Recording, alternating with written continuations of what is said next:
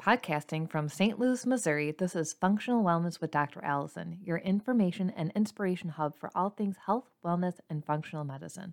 Your host, Dr. Allison DeBardo-Gagan, has been practicing functional medicine for over 11 years. She is passionate about finding root causes and solutions for gut health, hormone balance, anxiety, and autoimmune conditions. Welcome to the show. Hello and welcome back. This is Dr. Allison, and I want to know if you are the type of person who is always hangry. And you know what that means. It means that if you don't eat, you get shaky, jittery, kind of irritable, and cranky, right? And somebody better get you some type of food before you lose it on everybody. I would say that most of my patients would wake up in the morning, grab a cup of coffee, get their kids off to school or get themselves off to work and skip breakfast or hit the drive-thru, get some fast food or a muffin with their mocha, head off to work, work super, super hard, never take a break, and at 2 o'clock, they're starving, they're tired, they're cranky, they grab a soda, they grab a Snickers, they grab something from the gas station next door, and then they get home, they don't want to cook dinner, so they go out to eat, or maybe they do cook dinner, but then they end up binging all night on candy and cookies and wine or beer, and then they wake up the next morning, they feel super sick, they don't want to eat, so they grab a cup of coffee, skip breakfast, and we keep this cycle going.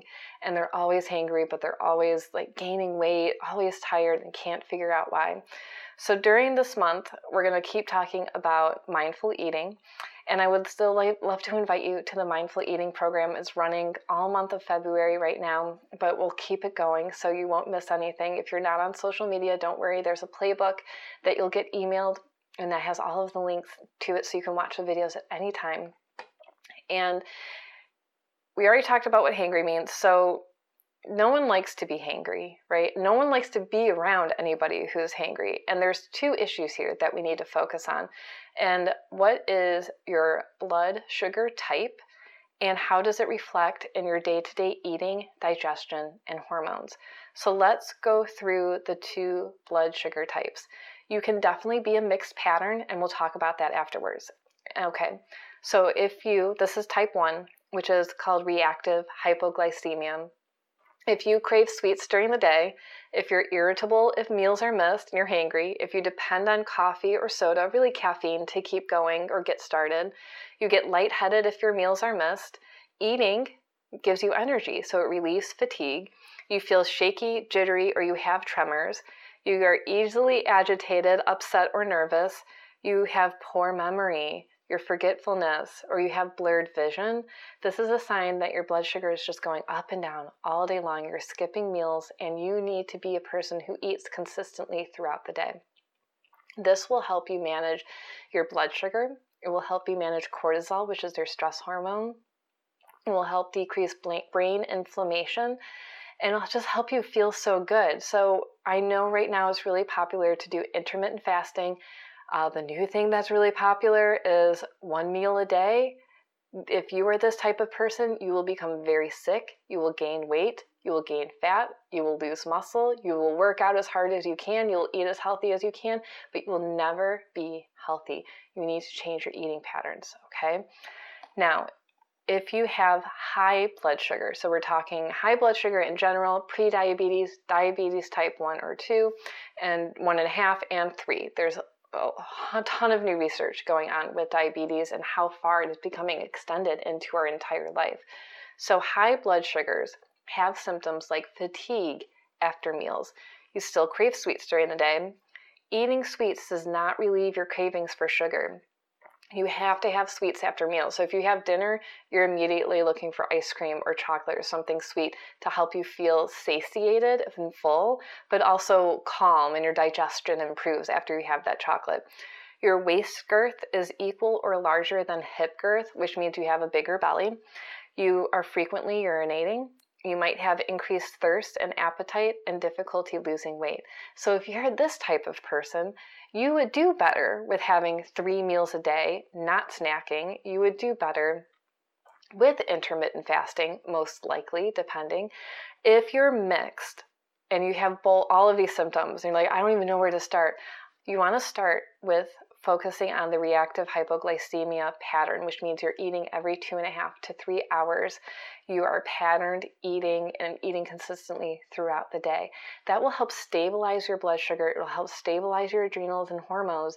And then after a month or two, once you're starting to feel really good and healthy, you can try intermittent fasting if you have that higher blood sugar and you're dealing with some of those issues. So you can avoid becoming hangry in a few ways. So follow your blood sugar type style of eating. Check in with your hunger before you eat and use that hunger scale. So the scale is a 1 is you're starving, you're weak, you're dizzy. This is my oops, I forgot to eat and now it's 4 o'clock people. And 10 is feeling too full or sickly, like, oh my gosh, I ate so much, it's Thanksgiving, I'm going to throw up. So we want to avoid the extremes on both sides. And we want to focus in on the 4, 5, 6 range of feeling hungry, where we don't want to tip into 3, where we're like, oh, I might be too hungry and I'm getting hangry, but we want to eat before that happens. And understanding the mechanisms of hunger can help you manage your behavior as well. So ghrelin, leptin, CCK, all of these hormones are produced by different parts of our body. And when we ignore our hunger cues, we can damage these hormones, and when we ignore them and eat too much, we can also damage them and become resistant to these hormones. So fasting is a great way to reset hormones, whether it's a 3-day, a 5-day, a 10-day fast, whether you do something like prolong, where it's fasting mimicking, where you're still eating food, but your cells feel like they're fasting. This will help reset your insulin sensitivity in your cells, but also these hormones that are produced by your stomach, by your fat, and your brain.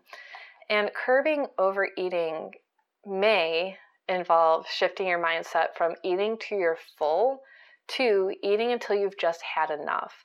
And just enough means that you've eaten the right amount to support your hunger for about 4 hours. A lot of people will just eat everything on their plate. So if you cook a 10-ounce steak, you're eating that 10-ounce steak. And really, I would suggest maybe if you're that type of person where you like to load up your plate and eat until it's gone, start with half of what you would normally eat.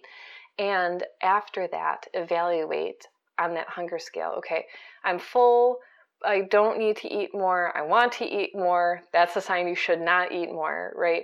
Or, wow, I'm still starving. Like, I have to keep going. That might be, like, if you're still feeling at a 3 or a 4 on that hunger scale, you might want to keep eating. Then cut that in half, again, your leftovers, and eat a little bit more, okay? And just keep practicing paying attention to your body signals. And that will make it easier over time to distinguish your real needs. Chewing will help and help you feel more full as well. So make sure that you slow down, listen to the podcast before about weight loss and gut health, because we want to calm our bodies before we begin to eat. So that way we do have our focus on digestion and calming and eating. So I can't say this enough, and I'll say it all the time. You need to stop skipping meals. Stop ignoring your body's cues to eat and feed your body. I have a great podcast on panic, anxiety, insomnia, and blood sugar for you to listen to. So make sure to check that out if you're an emotional eater or there's emotional issues that you can't get to the source of, or if you're using food to either punish yourself through starvation or overeating. If you find you can't lose weight and you can't find a style of eating, that would also be a good one. And of course, if you have insomnia or anxiety, this will give you the science and the reasoning why you need to eat consistently in order to stop those things from happening, okay? So thank you for tuning in today. I really appreciate you being here and really just taking the time to understand why your body's reacting the way it is and just having some information to make some new choices and changes. So you are always welcome to schedule a free consultation with me to go over your health concerns, what's been working, what hasn't. We'll brainstorm on some ideas for you and get you headed in the right direction. Thanks for tuning in, and we'll see you next week. Thank you for listening to Functional Wellness with Dr. Allison. If you would like personalized care and testing, you can schedule a free introductory consult with Dr. Allison online at Little Black Bag Medicine or message us on Facebook at Little Black Bag Medicine. Thanks for tuning in, and we'll see you next week.